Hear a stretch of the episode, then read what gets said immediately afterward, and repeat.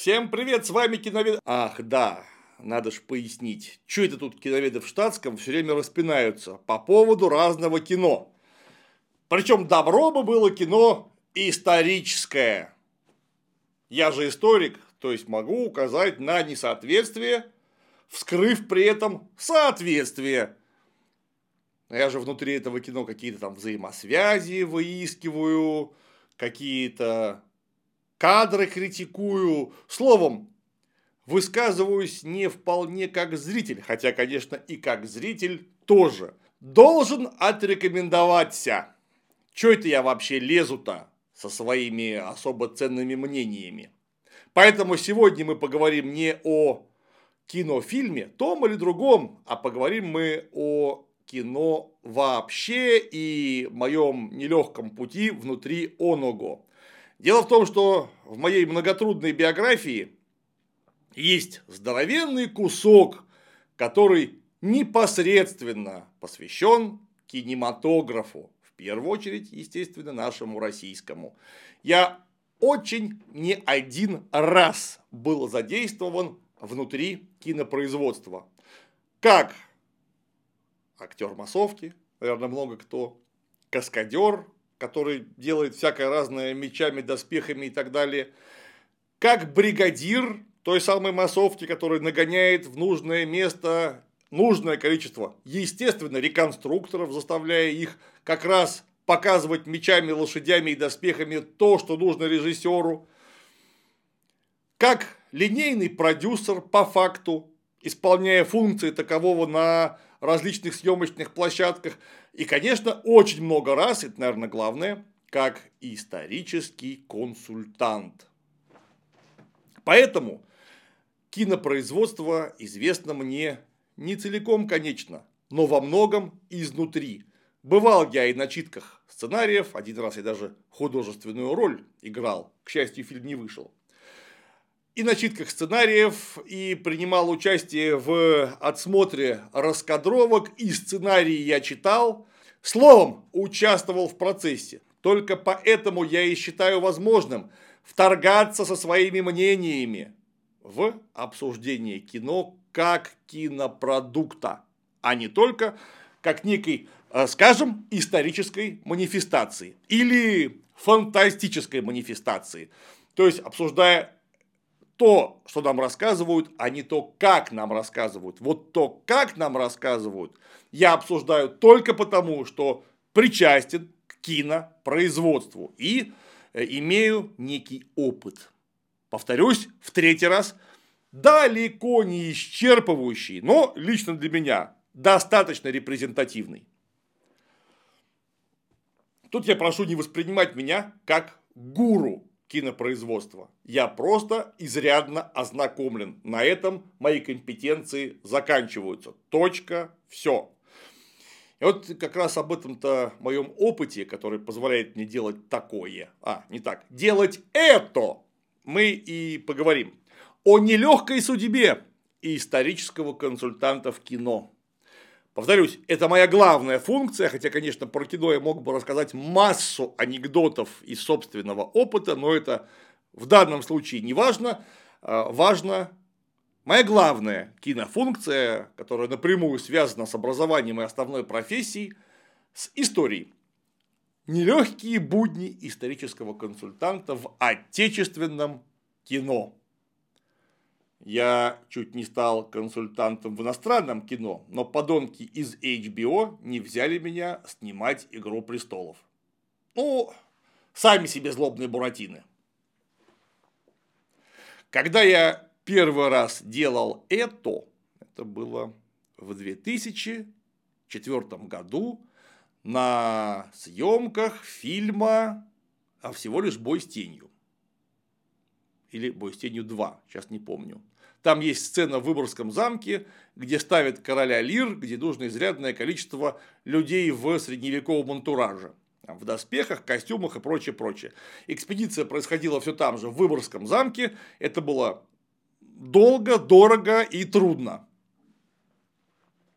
Я в то время трудился в Государственном ордена Ленина и Трудового Красного Знамени Императорском Эрмитаже в отделе Арсенала. выбираясь на выходные на съемки. У меня прям не покидало ощущение, что я оказался, с одной стороны, в сказке, ну, кто в этот мир попал, навеки счастлив, стал. Просто потому, что я теперь был не каким-то актером массовки, не просто прыгал в доспехах и звенел мечами. Нет, ни в коем случае я был включен именно в процесс кинопроизводства, как человек, у которого спрашивают его мнение, от которого требуют принятия неких решений, действий и так далее. То есть, как сотрудник, полноценный сотрудник съемочной группы. Пускай и не на каких-то суперважных ролях и должностях. Позитивный момент. Негативный момент тоже присутствовал. Негативный момент можно выразить, да, наверное, одной фразой.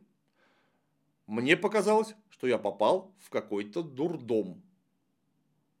Потому что, черт возьми, я говорю, друзья, делать нужно так, так и этак. Потому что вы же доверяете мне как историческому консультанту и тому человеку, который может привести людей в доспехах, подогнать коней, сделать хоть что-то, обозначить некий антураж. Значит, вы, видимо, моему мнению доверяете. То есть, я могу сделать то, как профессионал, что всех устроит. Но в ответ на мои вполне обоснованные, а я каждый раз обосновывал свои решения, в ответ на мои обоснования говорят, а, это очень интересно, хорошо, молодец, будем делать, давай. И делают вообще по-другому. Почему? Ну, вот вопрос такой простой. Почему? Почему вы нанимаете, кстати, за серьезные деньги профессионала?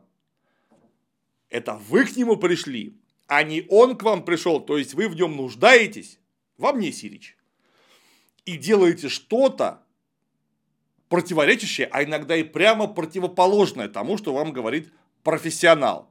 То есть тогда у меня первый раз закралась идея, сомнение, что кино это нечто монолитное. Кино это многовекторный процесс, как мне тогда показалось. В дальнейшем я выяснил, что не показалось это мне, а так оно и есть. Внутри есть разные цеха, многие из которых гребут в разные стороны. Вне зависимости от того, что у них есть единый направляющий орган в виде режиссерско-продюсерской группы, которая всем платит деньги и, казалось бы, могут заставить делать их то, что нужно именно им. И, конечно, есть режиссерско-продюсерский контур, у которого относительно всех их нанятых специалистов в разных цехах тоже есть собственное видение процесса. И вот все они, как лебедь, рак и щука, плывут в разные стороны. Успех тогда, когда эти направления оказываются более или менее совекторны. Во всех остальных случаях бывают результаты самые странные. Но тогда я ничего этого не знал. Я просто оказался на съемочной площадке в компании, с одной стороны, моих коллег по реконструкции, а с другой стороны, моих старших коллег по кинопроизводству. Э, с Лешей Гавриловым тогда мы работали. Самые хорошие у меня, как о человеке, о нем остались впечатления. Жалко, не осилили мы сделать проект под названием «Рюрик», хотя вроде бы все было на мази. Могло получиться интересно. Сценарий был не дурацкий. Может быть, еще сработаемся, но дело будущего. Вот если посмотришь современные фильмы и сериалы, сразу видно, когда над ним не работал толковый исторический консультант. На экране в таком случае будет твориться форменный бардак. Взять, к примеру, дом, а вернее дурдом дракона. Что там навертели с материальной культурой относительно Игры Престолов? Просто мряк! Неужели в бюджете сериала не нашлось скромной такой суммы на нормального консультанта? А ведь люди смотрят на все это, пытаются как-то осмыслить, проанализировать, отзывы всякие пишут в интернетах. При этом даже профессиональным историком быть не обязательно, чтобы видеть многочисленные ляпы киноделов. Достаточно, к примеру, бесплатного курса «Основы мировой истории» от Skillbox. 22 часа видеолекций вполне хватит, чтобы ориентироваться в событиях, терзавших нашу планету последнюю пару тысячелетий. Ну или залатать дыры, оставшиеся в голове от школьного образования. Материал дадут начиная от истории древнейших цивилизаций до переустройства мира после Второй мировой войны. Каждый видеоурок сопровождается списком рекомендованной литературы и исторических источников. Смотреть лекции можно в произвольном порядке. Так что, если хочется сразу начать о средневековье, никто мешать не будет. Там, разумеется, обойдется без примесей всякого мутного фэнтези. Курс, напомню, бесплатный. Ссылка на него под роликом. Так вот, коллеги, которые почему-то делают не то, что мне хотелось бы. А вот в дальнейшем, в дальнейшем моя судьба как исторического консультанта складывалась неоднократно, неизменно удачно в смысле трудоустройства и очень сильно по-всякому в смысле фактического результата. Чтобы не утомлять вас перечислением всех этих анекдотов, я вот начал сначала, с того момента, где я глубоко окунулся в кинопроцесс, а теперь к результатам-то, собственно, моих наблюдений, почему историческому консультанту в российском кино, несомненно, про остальное не знаю, так не просто жить. И у нас возникает вполне законный вопрос при просмотре той или иной исторической картины. Послушайте, вам что, нельзя было нанять исторического консультанта? Зачем вы эту ахинею-то сняли? Ну или зачем в такие поганые костюмы и доспехи вы нарядили викингов, рыцарей, скифов, не знаю, кого угодно. Гренадеров. Есть же масса специалистов, которые просто вам все расскажут, что нужно переписать в сценарии, чтобы это не было идиотизмом, во что нужно нарядить персонажей, массовку и прочее. Просто потому, что так лучше. Это, во-первых, а, гораздо проще, чем самому что-то там из извилин в своей голове вымучивать. Но возьми ты человека, который знает, он тебе все расскажет. Так ты передоверишь часть своих функций кому-то, что позволит снять с тебя трудовую нагрузку и заняться чем-то, в чем ты по-настоящему силен. Ну, например, выстраивание драматических связей. Тут вряд ли исторический консультант поможет. Но если ты не историк, обратись к историку. Вот, например, мой дружище-сценарист Илья, огромный привет, слежу за твоим творческим путем. Обращайся. Вот он обращается ко мне по разным вопросам с упорством, которое как раз и является лучшим своим применением. Таким образом он разгружает себе мозг. Он не занимается непрофильным для него делом. Он не знает что-то в истории, он спрашивает. И это правильно. Но почему-то подавляющее большинство так не делает. Подавляющее большинство берет и снимает фильм «Викинг». Или фильм «Союз спасения». Или какой-нибудь еще фильм, просто за голову берешься руками. Как вы такое придумываете? И в подавляющем большинстве случаев вы не только придумываете, но еще и одеваете людей в настолько омерзительную дрянь, что за предков и вообще за прошлое, собственное историческое прошлое, стыдно. Такого быть не может, не должно. А я всем и говорю, друзья, а вы внимательно смотрели титры? Там исторический консультант, как правило, есть. Это все сделано при наличии, чуть не сказал при участии, неправильная была бы фраза, при наличии исторического консультанта в самом омерзительном, просто некродерьмофильме «Викинг». Это вот плевок, бубен, пустое место, дрянь. Какие еще можно эмоциональные эпитеты подобрать. Короче, очень плохое кино. Вот там был исторический консультант, да еще и не один. Владимир Петрухин, мега-супер специалист по эпохе викингов. И вот такое вот вышло. Это был такой длинный-длинный намек на то, что у исторического консультанта очень нелегкая судьба. 99% современных, конечно же, исторических консультантов, за редчайшим исключением, ну, например, вот был такой удачный момент при съемках фильма «Союз спасения», когда консультантов реально слушали и одели людей просто блестяще. В костюмы, мундиры, ордена и так далее. Просто блестящий, за исключением Николая Первого. Так вот, в подавляющем большинстве других случаев все происходит диаметрально противоположно. Консультант есть. Вот Владимир Петрухин, почему его не слушаете? Почему вы его не слушаете? Или, может быть, слушаете, но не тем местом? Как получается фильм «Викинг»? А вот как. Дело в том, что есть два типа исторических консультантов. Начнем по порядку. С первого, как это ни странно. Вот первый тип – это кто-то типа Владимира Петрухина, глубоко уважаемого специалиста, чьими книжками я прямо зачитывался. А он все знает про свою тематику. Вот хочешь снимать фильм про раннюю средневековую историю Руси, в том числе и у Петрухина было бы поинтересоваться тем или иным моментом, прямо скажем, очень сильно не грех.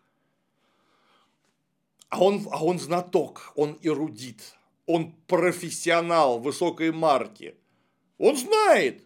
Можно поинтересоваться, почему бы нет. И даже нужно поинтересоваться. Но такой человек, сторонний ученый, сторонний профессионал, он вообще не кинообученный, он не знает техники и особенностей кинопроцесса. Он там просто внутри никогда не бывал. Даже если его приглашают на съемочную площадку или в группу, Э, где происходит предпродакшн, он оказывается вообще в волшебном мире. Я же говорил, я очутился в сказке натурально, где толпа очень крутых профессионалов говорят на не совсем понятном языке. Они говорят смена, перемена, было вместо снято, как мы обычно думаем, сотый кадр, двухсотый кадр, панорама, экспозиция, комп компедиум, что-то вообще непонятно, и оно прям вертится, как какой-то механизм, и прямо из-под шестеренок этого механизма выходят какие-то костюмы, декорации, люди бегают с тележками и камерами, что-то снимают, и ты думаешь, что вовлечен нечто невероятно крутое и очень важное. Ты сразу, как человек никогда не попадавший в такого рода производство, чувствуешь сопричастность к какому-то волшебству. И тебе кажется, что ты делаешь с ними вместе со всеми в унисон симфонически офигенную вещь для потомков, которую увидят все. А потом получается викинг. Да просто потому, что консультант не знает, как повлиять на процесс.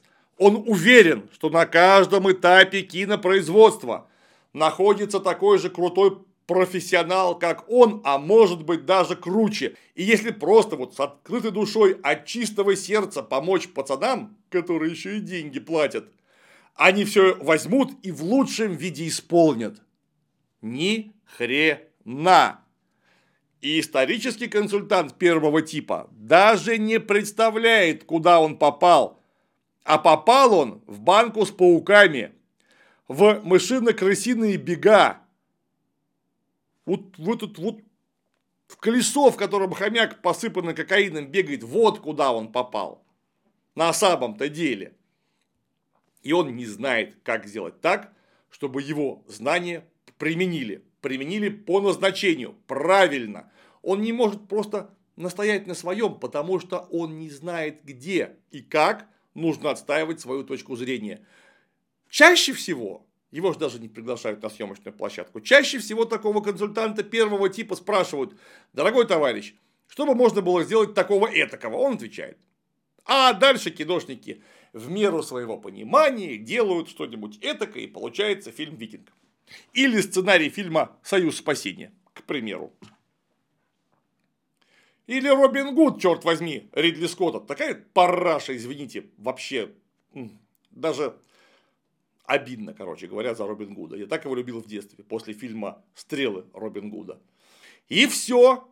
Исторический консультант первого типа оказывается ширмой, которую нанимают, потому что он обязан быть. То есть всегда потом можно сказать, почему вы говорите, что у нас не было исторического консультанта. У нас был Петрухин. Извольте. Кстати, ну-ка спросите у него быстро, хороший фильм «Викинг» или нет. И он, как человек, подписавший контракт и получавший 7 лет деньги, вынужден будет говорить, что а фильм на самом деле и неплохой. Ну да, там есть художественные гиперболы, ну так это же фильм-то не документальный, правильно. А в целом очень точное воссоздание повести временных лет, все гуд, да. А куда ты денешься? Контракт-то подписан, деньги ты получал, правильно. А есть консультант второго типа который кинообученный, который может попасть внутрь и понять, что конкретная съемочная группа имеет в виду. А что она обычно имеет в виду? Давайте возьмем не самый плохой, не самый хороший, а средний вариант. Сейчас я опишу, как работает исторический консультант по пунктам, от ступенечки к ступенечке.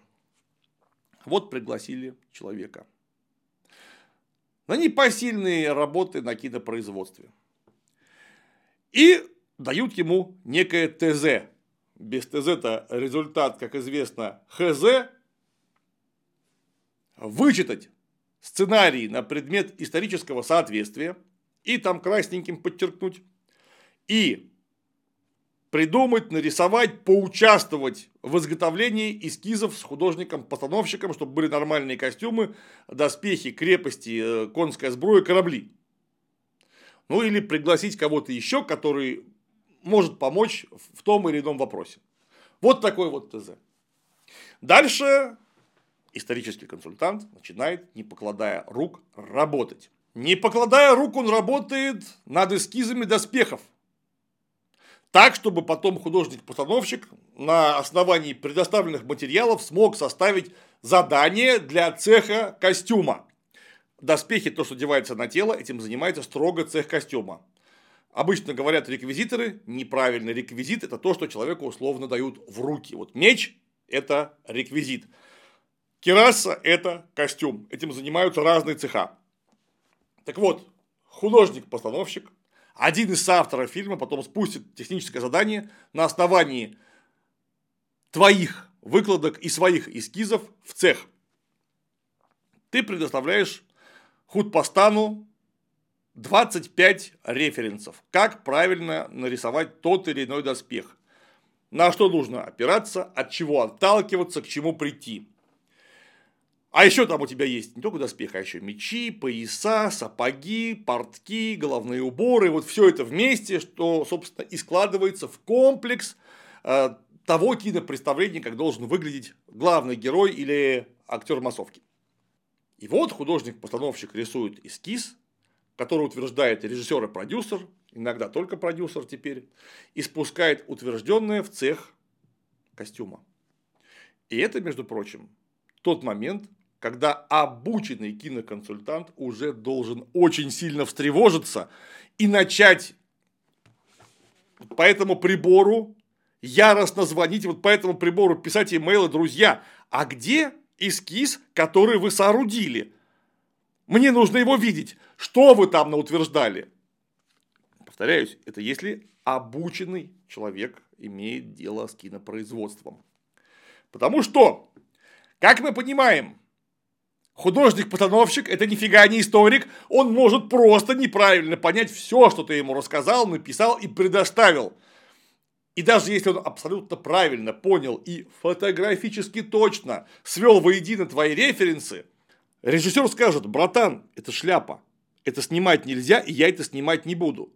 Почему у него наплечники такие маленькие? Давай сделаем нормальные, как в Архамере, вот такие вот. Ну, потому что плечи должны быть широкие, знаешь, я смотрю, что у меня эти кадры будут снизу вверх, и маленьких наплечников будет просто или не видно, или они будут визуально заужать плечи. А главный герой должен быть вот такой. Поэтому давай-ка сейчас сделаем ему вот не эти вот фигулечки, вот эти вот фигулечки, как, как, как погон, что ли, что это, погоны у него или наплечники? Давай сделаем вот такие наплечники, прям, о, о, совсем другое дело. И шлем, знаешь, нужно зверский, чтобы был шлем, потому что тут какой-то нарисовал ты шлем какой-то, ну не нравится мне, ну сам подумай, братан, ты же профессионал. Как это будет в кадре выглядеть? У нас же там 90% съемок-то при живом освещении, мы не сможем башку высветить. Шлем-то темноват. Надо ему фактурки, надо вот тут рытвин ему сделать каких-нибудь. Вот тут, знаешь, маску страшную нахаривать, прям такую решетку жуткую И вот эта вот бармица кольчужная, ну о чем? Ну ты сам подумай, в таком свете ее видно не будет. Давай туда из кожи вот такую вот за, замонстрячим бармицу, прям вот знаешь, вот даже не замонстрячим, а зазвездячим. Вот теперь хорошо. И потом полученный результат спускается производителем в цех костюма. Заметьте, никуда не делись вообще все твои референсы, все твои советы. Вот такого размера портянки, которые ты написал с требованием к внешнему виду, которые должны предъявляться и предъявлялись, скажем, в 13 веке. И начальник цеха костюма, ассистент режиссера по костюму говорит, о, говорит, чего вы тут мне прислали? Я у самого Алексея Германа младшего работал, между прочим. Чего эти два знают? Продюсер-то вообще он бухгалтер сраный. Да и режиссер тоже, у него сколько исторических кино за плечами? Нисколько, а у меня, ого-го, трудно быть богом, между прочим, и еще что-нибудь заодно. Я еще он в массовке у Бондарчука старшего снимался. Наверное, я лучше знаю. Делать мы будем вот вот шлем нам такой нарисовали, и решетку на нем вот такую вот. А, вот знаете, а, а мы ее в красный цвет покрасим и вот бахрому еще запустим. Потому что вот так, я считаю, будет нормально. Ну, это же я профессионал, я же руками делать буду. Ну, или я буду командовать теми, кто делает это руками. И вот они все это сделали и отдали на съемочную площадку, где вот всем этим занимаются непосредственно костюмеры, которые где надо, прямо на площадке режиссеру, натерли это грязью, где надо, подоржавили, словом, зафактурили. И когда исторический консультант смотрит на то, что получилось в итоге, задача была построить, например, рыцаря 13 века. А получилось какое-то чучело с решеткой на харе, все ржавое, с мятым шлемом, наплечниками в 4 раза больше, чем они физически не то что были, а в 4 раза больше, чем себе физически можно представить. И, например, еще это все и с рогами будет, и в шкуре сверху, и в обязательном порядке в гомосековских кожаных наручах из соседнего секс-шопа. Вот результат. Исторический консультант, извольте видеть, в титрах есть он хоть что-нибудь из этого посоветовал делать? Он же может честно вам показать, что конкретно он им насоветовал. Вот его материалы, а вот то, что получилось. Это я рассматриваю то, как бывает в таком низ, нижне-среднем плохом уровне, причем не самом плохом. Потому что в плохом уровне возьмут все эти его референсы, в лучшем случае запомнит форму шлема, а все остальное сразу вот так вот движением пальца отправит в корзину. И больше никто вообще этого трогать не будет. Останется форма шлема, которую со всеми уровнями передачи понимания воспроизведут в цеху и запомоют на съемочной площадке потом. Поэтому то, что я описал, это средний плохой уровень. И вот тут-то консультант должен отлично понимать, что каждый человек, каждое звено передачи его понимания – это то место, где не может быть, а обязательно будет искажение. В обязательном порядке вообще. То есть, ты должен, во-первых, стоять над душой у художника-постановщика и точно присутствовать на всех утверждениях, которые происходят в группе продюсер и режиссер. Ты должен быть там, наступая сапожищем на горло и режиссеру, и продюсеру, говоря одному, что друзья, вы снимаете историческое кино, и, видимо, этот кадр придется строить не так, как вы хотели, снизу вверх, а как-то иначе. Потому что других наплечников я вам не подпишу. Их просто не было физически. И дальше нужно угрожать, что пропишет вас в интернете так, что вы отмыться не сможете еще до выхода фильма. Вот прямо завтра я пойду и все напишу про вас. Выведу вас на чистую воду, подонков. Объяснять продюсеру, что то, что нарисовал я, оно гораздо дешевле. То есть в бюджет лучше влезет, то с ним работы меньше. Вот просто с ним меньше работы, по факту. Оно кажется, что дорого, но ведь лучше и легче, и всегда дешевле один раз сделать правильно – чем потом каждый раз это переделывать на разных этапах. Вот их нужно домучить. Потом, когда будет нарисован, наконец, удовлетворяющий тебя эскиз, взять его и дойти до исполнителей, до цеха костюма. Если ты при этом никто для цеха костюма, ну, тобой просто похохочут. Согласимся, у тебя есть своя работа, и ты круглые сутки в цеху торчать не сможешь. А поэтому воротить они будут ровно то, что хотят. Вот как они считают нужным, так они и будут воротить на основании полученных эскизов и референсов. Причем они могут в основном их соблюсти. Но в итоге получится лютейшая шняга. Лютейшая шняга. Поэтому, пока проходит утверждение сценариев, эскизов у художника-постановщика и так далее, и так далее, нормальный исторический консультант должен вступить в общение, человеческое общение с цехами, которые будут вручную делать то, о чем он говорит. То есть тебе нужно выпить с главным ассистентом режиссера по костюмам, с ассистентом режиссера по реквизитам, художником, художнику по реквизиту, художнику по костюму, называйте как, как угодно.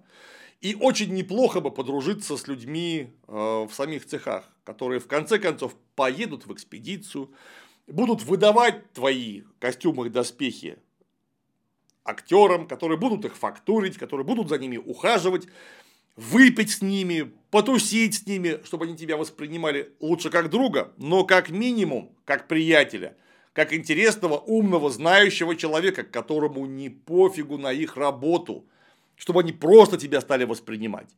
И вот тогда ты сопровождаешь наш эскиз, о котором мы сейчас говорим, доспеха, в цех производства костюма и советуешь костюмерам, как лучше – изготовить и потом зафактурить этот доспех, постоянно подсовывая им картинки, фотографии из музеев, фотографии того, как это уже делали коллеги по опасному бизнесу в других странах или реконструкторы, непрерывно участвуя в производстве этого информационно. Ну, может быть, что-то руками умеешь делать, это вообще было бы хорошо.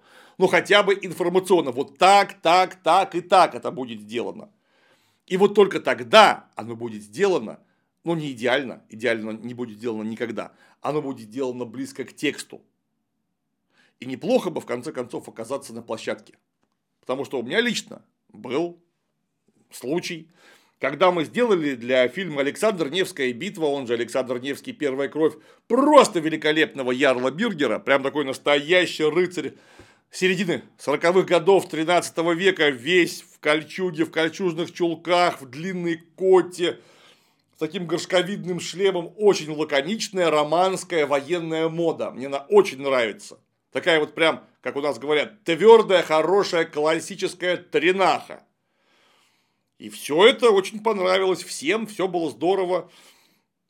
Утверждены были все эскизы, все было сделано, утверждены сами костюмы, доспехи, все Отлично. И вот мы оказываемся на съемочной площадке в экспедиции на Воксе. Актер Быковский надевает на себя все это, а он мужик крепкий, большой, фактурный, на нем выглядит просто блестяще. И это видит режиссер Игорь Каленов, который говорит, что это за говно. Кто это сделал? Это, между прочим, персонаж первого плана. Я вас сейчас всех уволю. Вот прямо сейчас, здесь, в экспедиции, я подпишу вам с удовольствием заявление по собственному желанию. Пойдите нахер, вы не профессионалы, мне такое вообще не нужно. Ну, все, конечно, в панике, типа, а что делать-то? Э, он-то не шутит, он-то вполне серьезно. Что не так, дорогой товарищ? Что не так? Ты же сам утверждал эскиз. Дальше цитата из фильма «Жмурки». Проект, бумажка, в жопу себе ее вставь. Сделать нужно хорошо. Как? Хорошо, когда завтра, у нас завтра, между прочим, смена, где участвует Быковский Биргер. И вот что, что, что ты будешь делать? Что? Тебе режиссер даже не сказал, что хочет, но что-то крутого. Тогда товарищу Быковскому одели латные перчатки на Азгула 15 века, на наколенники 14 века, вот такие наплечники железные приделали ему, налокотники. Словом, получился не рыцарь 13 века, а робокоп. И режиссер говорит на площадке, о, о, Хорошо? Вот, теперь нормально. А то ведь вас пока на глобус не напялишь, вы же работать-то не будете. Че сразу не, не, не сделать-то было красиво и нормально, вот должен был какой-то дрянь какая-то, а вот теперь хорошо, теперь верю. Знаете, а что это такое копье красивое? Что это вот длинная какая-то мандула, это три с половиной метра, и все в какой-то хохломе. Мы что, тут фильм про Гжель снимаем, про хохлому? Нафиг, короче, слушайте, время еще есть, сделайте ему нормальное копье. Какое, Игорь? А в лес пойдите, срубите нормальную какое-нибудь дерево, приделайте к нему этот наконечник и флажок нафиг уберите. Вот будет нормальное копье. И что вы думаете, реквизит побежал в лес, срубил там какую-то березку, сосенку, обстрогал ее плохо, со всеми этими корявками оставил, напялили наконечник, и вот это получилось рыцарское копье. А великолепное, сточенное на веретено древко, раскрашенное лазурью и золотом, вот его просто выкинули. Его в фильме нет. Есть корявая каркалыга с наконечником. А все шло хорошо, повторяюсь, все было сделано нормально. Все было сделано так, как надо. Это был очень хороший образ рыцаря 13 века, который запомоили за один день до съемок. Сутки. Суток не прошло, 12 часов. Раз. И был исторический образ, и он исчез. Потому что исторический консультант, то есть я, не смог на месте передавить режиссера. Я мог бы, наверное, теперь, у меня опыта побольше, 15 лет все-таки прошло, но тогда не осилил, не смог, все. Вот пожалуйста, полная фиаско, крах, Бородинская битва, Ватерлоо. Хотя полгода до этого, там 9 месяцев, 10 месяцев, съемочная группа относилась лично ко мне и к моей работе с огромным уважением и огромным желанием сделать именно так, как я говорю. В итоге что получилось? То, что получилось. Повторяюсь, я смог пройти все линии передачи, кроме съемочной площадки. Там я, извините, обосрался по полной программе. А кроме того, бывают еще вот такие моменты. Например, это уже особенности именно кинопроизводства. Сначала ты очень долго ждешь, а потом делаешь все за один день. У нас княжеский пир. Свадьба Александра Невского примеру, если уж мы начали про Александра Невского. Свадьба Александра Невского. Мы срочно должны сделать да миллион посуды, просто миллион. Дорогой реквизит, покажите, где ваша посуда? Мы выезжаем в командировку, мы выезжаем в экспедицию через 5 дней. Это что? 20 чашек, 20 мисок каких-то деревянных и 20 ложек, вы серьезно думаете, что это княжеский пир, а вы раскадровку-то видели? Со всеми этими кувшинами, вазонами, фикусами и всем прочим красивым. А где это все? Почему вы этого не сделали? Кого мы будем штрафовать и кого мы будем увольнять? И вот в этот момент реквизит с вот таким выхлопом из задней полусферы летит куда-то, где вы уже были, когда вы закупали правильные чашки и ложки для другого кадра. И говорит, братан, продай нам чего-нибудь. Братан говорит, чего? Они говорят, да чего угодно. Он говорит, в смысле, вам же, я помню, нужен был 13 век, а у меня он весь кончился. Он говорит, да пофиг какой век, давай вот эти 20 кувшинов, эти 15 блюд, вот эти вот подсвечники, говорит, это 19 век. Говорит, да хер с ним, давай это, как-нибудь затуфтим.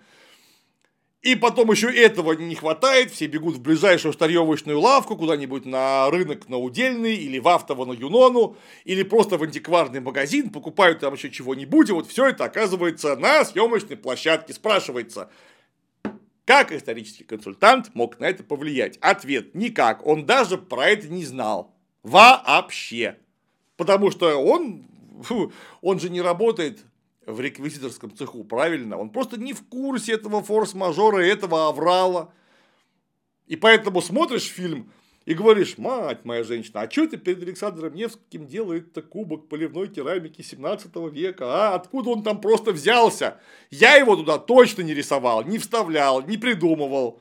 Но просто поливная керамика 17 века на княжеском Перу 13 века. О, как здорово! Это потому что был вот такой аврал, о котором просто не предупредили исторического консультанта. Да и не должны были предупреждать по факту, потому что он по другому цеху совершенно проходит. Кстати, непонятно по какому.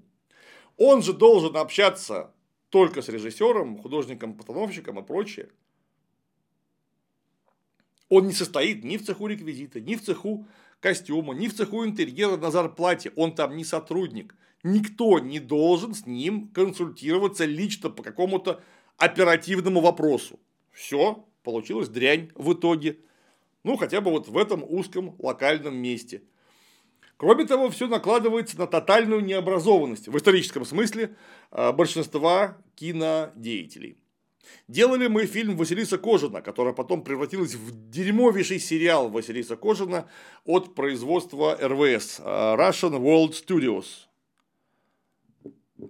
А мы сделали, да, Василиса Кожина, история 1812 года. Та самая героиня-партизанка, которая вроде бы возглавляла партизанский отряд на южном фасе Смоленской дороги, который здорово колотил французов при их отступлении. Сделали мы много. Во-первых, я вычитал сценарий. И очень-очень-очень большое количество идиотизмов я оттуда убрал. В чем мне всеми силами помогал сценарист, автор исходного сценария Илья Тилькин. Сначала было 90% подчеркнуто красным карандашом, и комментарии занимали больше, чем сам сценарий, потом этого стало 50%, потом 30%, потом 10%, но вот на 10% наша работа над сценарием закончилась. И тем не менее, еще же нужно одевать кого-то во всякое. Пошили отличные конно-егерские, не гусарские, а конно-егерские костюмы, мундиры элитные роты конных егерей состава корпуса Евгения Багарне. Все прям, если я не ошибаюсь, по-моему, это был э, четвертый конно-егерский полк. Я могу э, уже и забыть это, потому что давно это было. И русских пошили тоже совершенно великолепно. Они до сих пор, когда приходишь на РВС, стоят в застекленных витринах прямо в вестибюле при входе, потому что народ совершенно справедливо гордится подобного рода произведениями, потому что ну, это сделало бы уровень даже самым лучшим реконструктором войны 1812 года. Это хорошо, это сделано прям не стыдно. Уж в кадре оно смотрелось, прямо скажем, от души. И начинается прогон, обычный каскадерский прогон, где ставят и показывают режиссеру фехтовальные сцены, ну там на сабельках. И вот Месхиев сидит такой, м-м, о, а знаете, вот это все неплохо, я одного не пойму, почему у вас русские с русскими дерутся? Русские с русскими дерутся. Как русские, дорогой товарищ? Это ж, ну, э, французские конные егеря, а это русская пехота.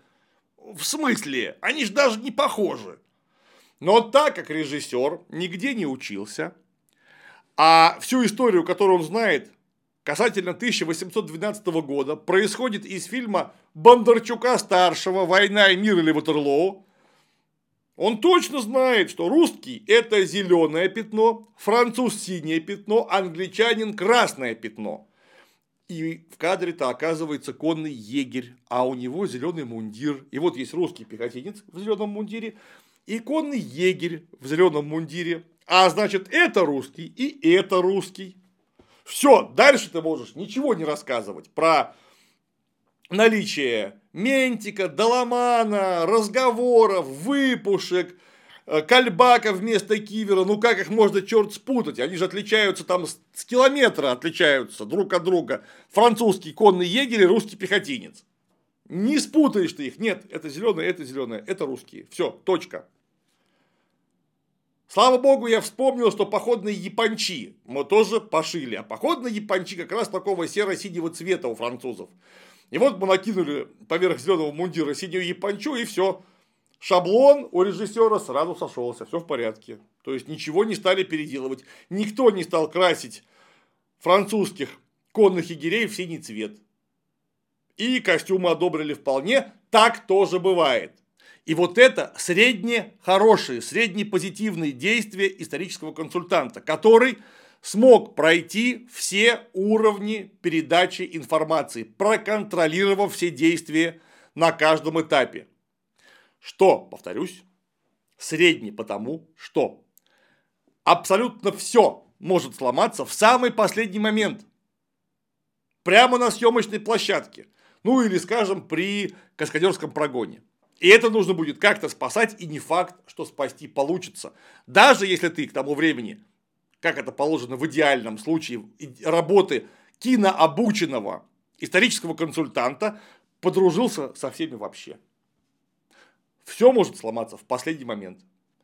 И наличие твоей фамилии в титрах, ну извини, придется тебе соответствовать тому, что ты смог сделать, и тому, чего ты сделать не смог.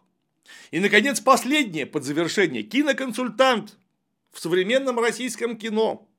Это в первую очередь не тот человек, который знает что-то про 13 век или про войну 1812 года, может быть, он все знает. Но это не тот человек. Это не тот человек, которому нужно работать киноконсультантом на том или ином проекте. Консультант – это человек, который в первую очередь Пофигу, что он знает там по истории. В первую очередь он должен знать, где правильные вещи можно быстро, не очень дорого, а лучше дешево и в нужном количестве немедленно купить или взять в аренду.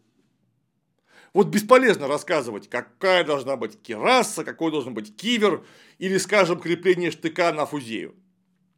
Нужно сказать, ребята, правильная фузея продается здесь, правильный штык здесь, а кивера в аренду мы возьмем тут. И вот тогда, ну, просто киношник не сможет ничего испортить, потому что оно все в готовом виде поступит на склады. Или придет своими ногами вместе с реконструкторами, которые будут осуществлять ту или иную массовку. То есть вот это то, что реально должен уметь и знать исторический консультант, который хочет, чтобы кино получилось с его стороны приличным. Это четкое владение и теорией истории, и практикой истории, где это можно купить, что вообще не отменяет всего того, что я сказал до того. Надо дружить со всем коллективом, потому что коллектив огромный. И все они очень, может быть, не любят друг друга и плывут в разные стороны. А ты там в этой мутной воде между ними, как в водовороте, просто вот так вот и канешь. Со всеми твоими офигенными, несомненно, знаниями. И в идеально-идеальном случае, конечно, это можно победить только если тебе лично благоволит на 100%, без изъятия. Продюсер тот, кто дает деньги. Вот он может просто всех заставить с тобой дружить, прям заставить под угрозой штрафов и увольнений. Такое теоретически тоже может быть. Я подозреваю, что прекрасные костюмы Союза спасения были связаны с чем-то подобным. Почему обратились к Кибовскому, например, который прекрасно знает ордена? А, начала 19 века, конца 18 Вот заставили заставили слушаться консультанта. Однако это исчезающие редкие явления. Тем более, что консультант, о ужас, нужен далеко не только для внешнего вида и материальной культуры, но еще и для сценария. А вот для сценария-то в Союзе спасения консультанта явно не хватило. Хотя он там был, этот самый консультант. Он там присутствует, этот консультант, знающий человек, автор э, хороших книжек и статей по истории декабристов. Однако то, что он что-то знает, не значит ровным счетом ничего. Потому что у исторического консультанта в кино чрезвычайно трудная судьба. Вроде бы ты год, два, а то и семь лет вкалывал, потом получилось нечто такое, что глаза на щеки выпадают, а под этим всем твоя фамилия. И вот ты весь такой красивый, и все думают, ха, так мы-то думали, он историк нормальный, а он говно, а не историк, раз он такого наконсультировал. Нет, друзья мои, он историк-то может быть хороший, а может быть даже великолепный. Он в кино не разбирается. Вот, собственно, и все. Точка. Я, например, как-то раз на одном из самых своих больших проектов, конкретно на Александре Невская битва, после просмотра рабочих материалов попросил свою фамилию из титров удалить. Потому что, несмотря на то, что работа была среднехорошая, то есть вся съемочная группа ко мне относилась по-человечески в основном, и все мы хотели сделать э, не шляпу, а приличную историю. Получилось там такое количество исторических косяков, по причинам, которые, возможно, я потом расскажу, а может быть и нет, что несмотря на общий, очень неплохой фон, то есть сделано было очень много крутого. Я не готов был, чтобы моя фамилия стояла вот с этими жуткими косяками, за которые я вообще даже и не отвечал. И некоторыми, за которые я отвечал непосредственно, как, например, вот то кривое копье. И Ярл Биргер э, в перчатках Назгула. Вот рядом я не готов был оказаться, поэтому я себя оттуда удалил. И официально у фильма «Александр Невская битва» исторический консультант не обозначен. Хотя это я всего лишь. Ну вот такая нелегкая судьба бывает у исторического консультанта. Надеюсь, мы поняли. Вывод такой, что исторический консультант, даже если он все знает, попадает в незнакомый себе механизм, который переваривает его знания в меру своей испорченности. Ну, а отечественное кино испорчено и испортилось настолько мощно, что когда я пересматривал недавно Александра Невского номер два, от которого я просто харкался кровавой слюной в 2007 году, когда он вышел. Сейчас я такой смотрю и говорю, а неплохой исторический детектив с очень неплохими костюмами. Потому что все, что делают теперь, настолько хуже, что даже как-то печально делается. Надеюсь, теперь вы не будете слишком строго судить фамилию исторического консультанта в кино. Судьба у него нелегкая. На сегодня все.